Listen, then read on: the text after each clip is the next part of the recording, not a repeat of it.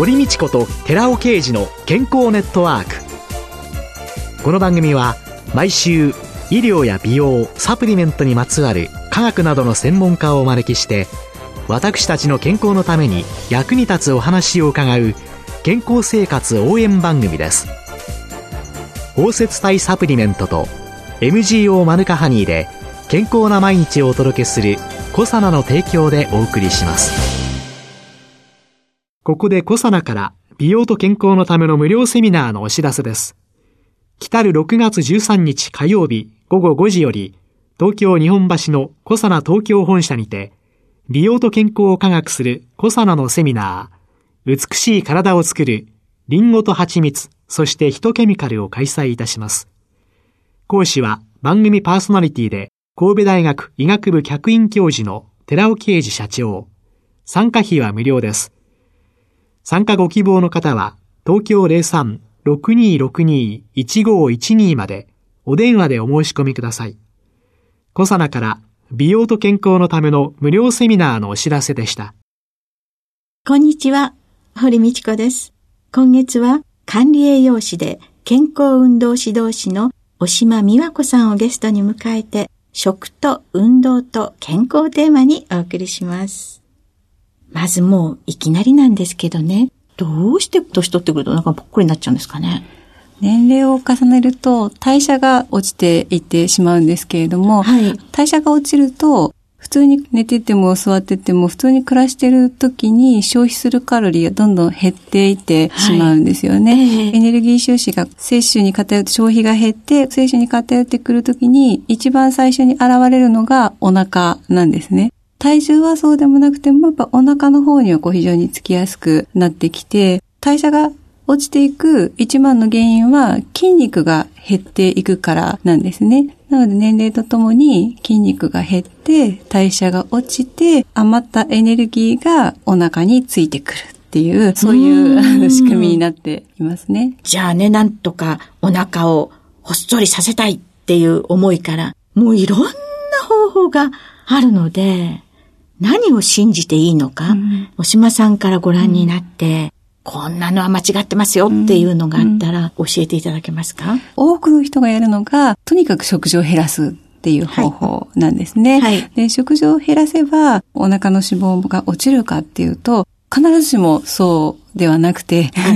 だって差額がそこにあるんだから。そうなんですよね。筋肉が落ちているっていうところが、大元のその代謝を落としている原因なので、食事をむやみに減らしてしまうと、逆に筋肉がさらに落ちてしまって、さらに代謝が落ちてしまうので、食事を減らす方法で、一旦体重が減ったとしても、代謝はすごく下がっているので、すごくリバウンドしやすくて、なかなか減った体重が維持できなかったり、逆に太りやすくなったりっていう風になりがちなので、すぐ食事を減らすっていうのが一番避けた方がいいことかなと思います。食事を減らすと、筋肉量も減ってしまって、もっと基礎代謝が減って、食事を減らすことはできないわと思って食べ始めると、もっと大きく太ってしまう。そうなんです。それはお腹周りについてくる。悪のスパイラルに。そうですね。私何度繰り返したことかなんですけれども、食事を減らすは罰。うん、その他にありますか？あと今流行ってるのは糖質制限、ご飯を食べないとか、はいはい、それもすごく多いんですけれども、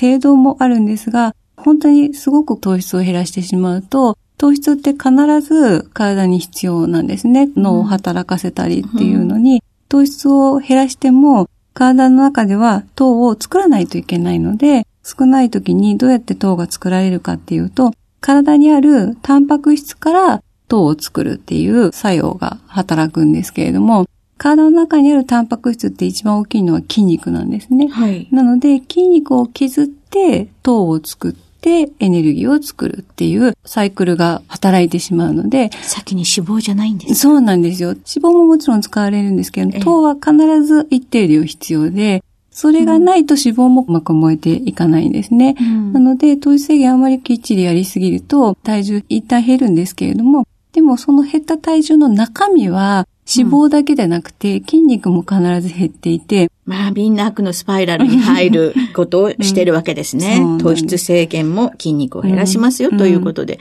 これも罰。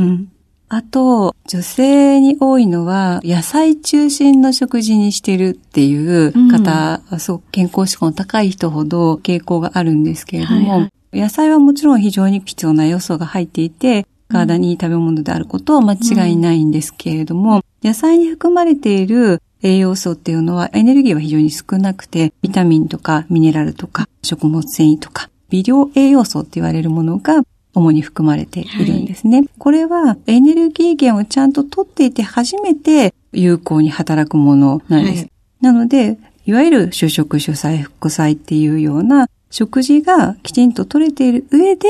野菜がしっかり取れていれば、この野菜の栄養素の働きっていうのは有効に使われるんですけれども、大元のベースがちゃんと取れていなくて、野菜だけで健康になろうと思っても、なかなか健康にはなれない。で、エネルギーも足りないし、体を作る筋肉とか骨を作るタンパク質も足りないし、取らないかもしれないけれども、必ずしも健康な状態ではなくて、あまりいい代謝の状態を作れなくて、体が非常にこう冷えやすかったりとか、そういうことにもつながっていて、努力してるけれども、体重もそんなに増えないけど、でもなんかそんなに健康的じゃないっていう人は結構いらっしゃるかなと思います。特に最近のね、若い女性っていうのが、確かにとってもスリムで、うん、お食事も本当に野菜、うん、サラダだけだったりするような方、よく見かけて、おいおいそんなに細くても、将来すぐフレイルだの骨粗鬆症になっちゃうんじゃないなんて思って見てる時あるんですけれども、どうですか？その通りだと思います。確かに見た目は太っていないし、まあスリムでスタイルよく見えるんですが、実際体組成を測ると、体脂肪率は意外と高くて、筋肉が非常に少ないっていう子はすごく多いですね。で、ものすごく代謝も低くて、うん、すごく省エネな体になっていて、うん、日々暮らしていくことはできるけれども、必ずしも健康とは言える状態ではなくて、若い子は特に本当に将来子供を産んだり育てたりとかいうのすごく心配だなっていう状況はあると思いますね。うん、で、私あの、食事を減らすのは NG よ。糖質だけもダメよって言われると、うん、なんだじゃあ普通にすっきり食べてればいいんだなっていうふうに思ったのですが、そしたらお腹周りは減らせないかな？っていうことで思ってしまうんですけど。そうですね。年齢とともに体は変化をしてきますし、季節とか、いろいろ生活のシーンが変わったりしても、体は変化していきますよね。えー、なので、やっぱり大事なのは、自分の体にちゃんと食事を合わせるっていうことが一番大事で、体は一人一人違うので、えー、例えば家族で同じ食事をしていても、健康診断を受けると、お母さんはコレステロール値が高いけど、お父さんは血糖値が高いとか、うん、まあ、全然違う数値になりますよね。え。ー、っていうことは、一人一人の体が違う。だから、うん、一人一人に合う食事も違うっていうことなんですよね。うん、で、一人一人でも違いますし、年齢を重ねることでも違ってきます。例えば、うん、去年と全く同じ食事をしてるんだけど、はい、体重は2キロ増えましたっていうのはよくあることですよね。はい、よくあることですよね。ということは、去年の食事の量は、去年の体には合っていたけれども、もう今年の体には合わなくなっているということですよね。うん、なので、私はこれだけ食べてればいいっていう食事の方に答えを求めるのではなくて、体に答えを求めるっていうのが非常に大事で、体重が増えたっていうことは、うん、今食べてる量がもう今の体には合わなくなってる。はい、なので、少し減らすと、あ、これぐらいが今のちょうどいいようだなとか、最近すごく便秘気味になってきたな。うん、じゃあ、ちょっと食物繊維を増やしてみようか。で、野菜をちょっと増やしてみて、あ、便通が良くなった。やっぱこれぐらいは取った方がいいんだな。っていうふうに自分の体にきちんと目を向けて、そこに食事の改善点が現れているので、そこを見ながら食事の一部を調整して、で、またそれが体にうまく働いているから自分の体で確認をして、っていうことを常にやっていくと、すごい体重が増えちゃったり、ものすごく体調が悪くなっちゃったりっていうことは避けられる。私ですね、今おっしゃった言葉をですね、薬剤師ですので、薬の反応についてお伝えするときにね、うん、薬は一人一人違いますよって、うん、それで体の声をよく聞いて、うん、この薬を飲むようになって変化したことの声を聞いて、自分に合ってるかどうかを考えましょうねって言ってるんですけど、まさに食事もそうなんですね。全く同じです。その大きく早く聞くか、緩やかに働くかだけの違いで、全く同じです。私あの体の声をですね、無視していましたね。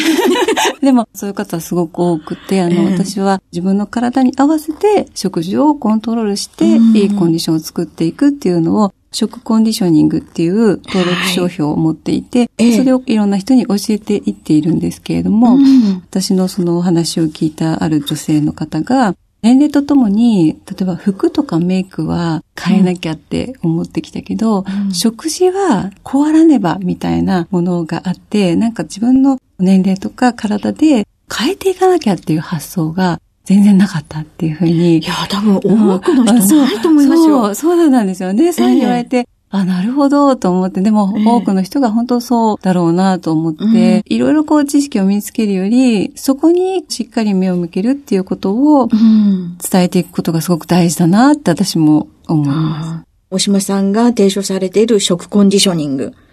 略称食コンっていうことなんでしょうかね。この食コンというものに関して自分の体に合わせて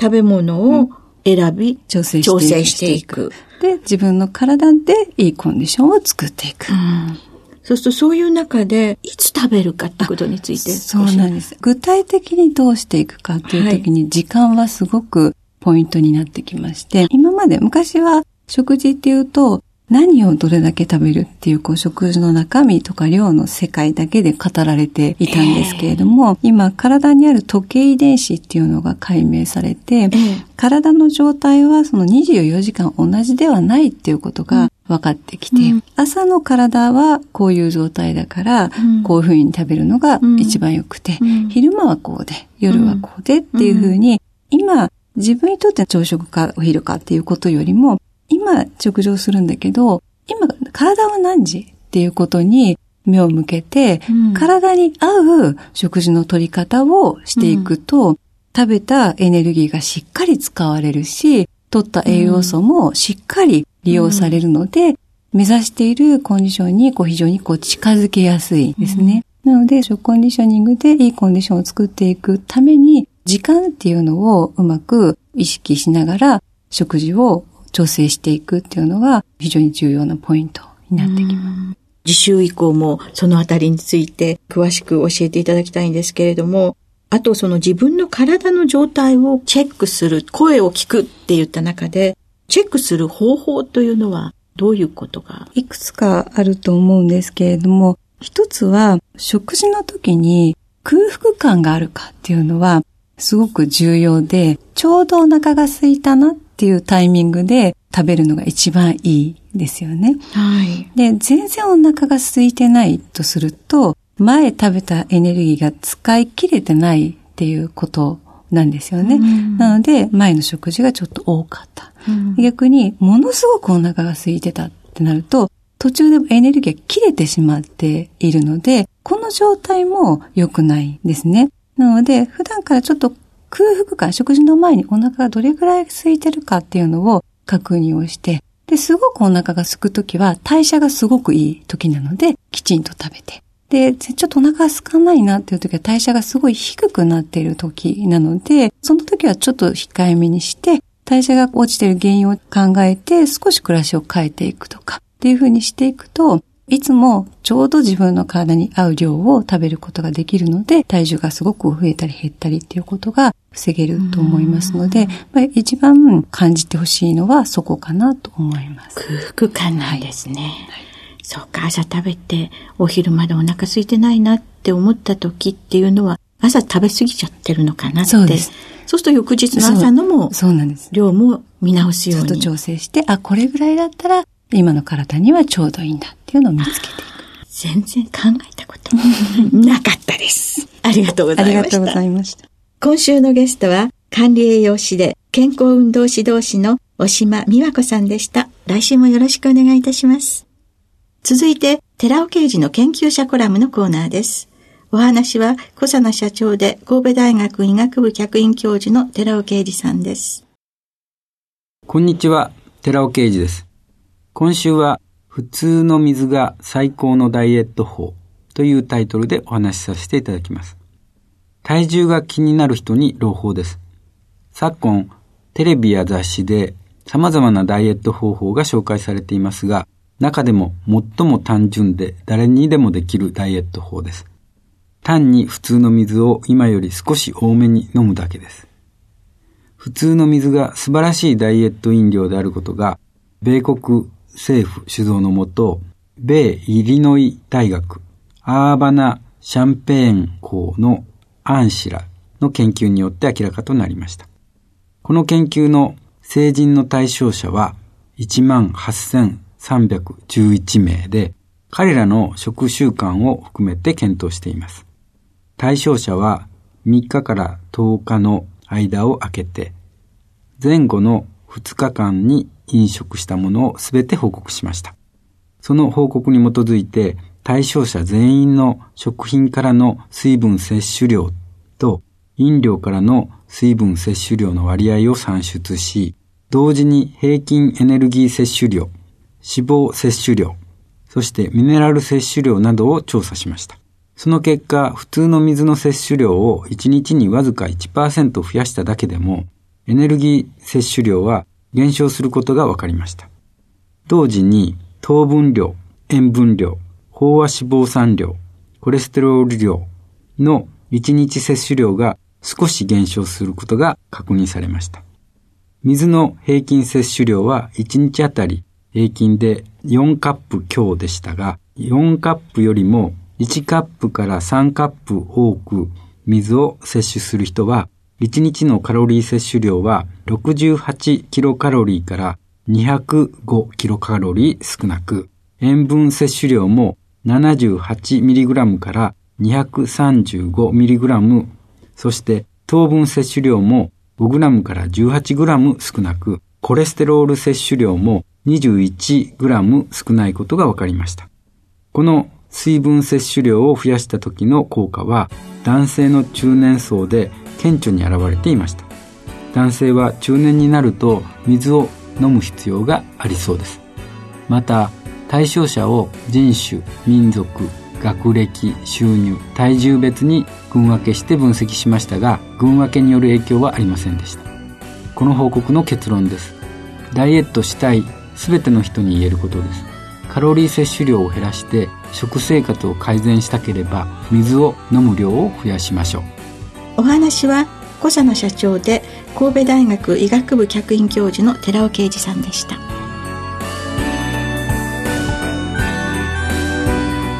ここで小佐奈から番組お聞きの皆様へプレゼントのお知らせです。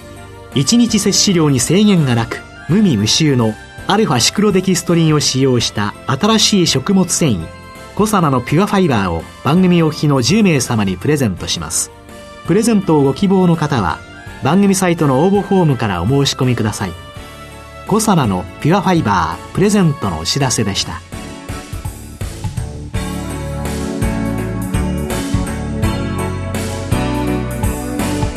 堀道子と寺尾啓二の健康ネットワーク。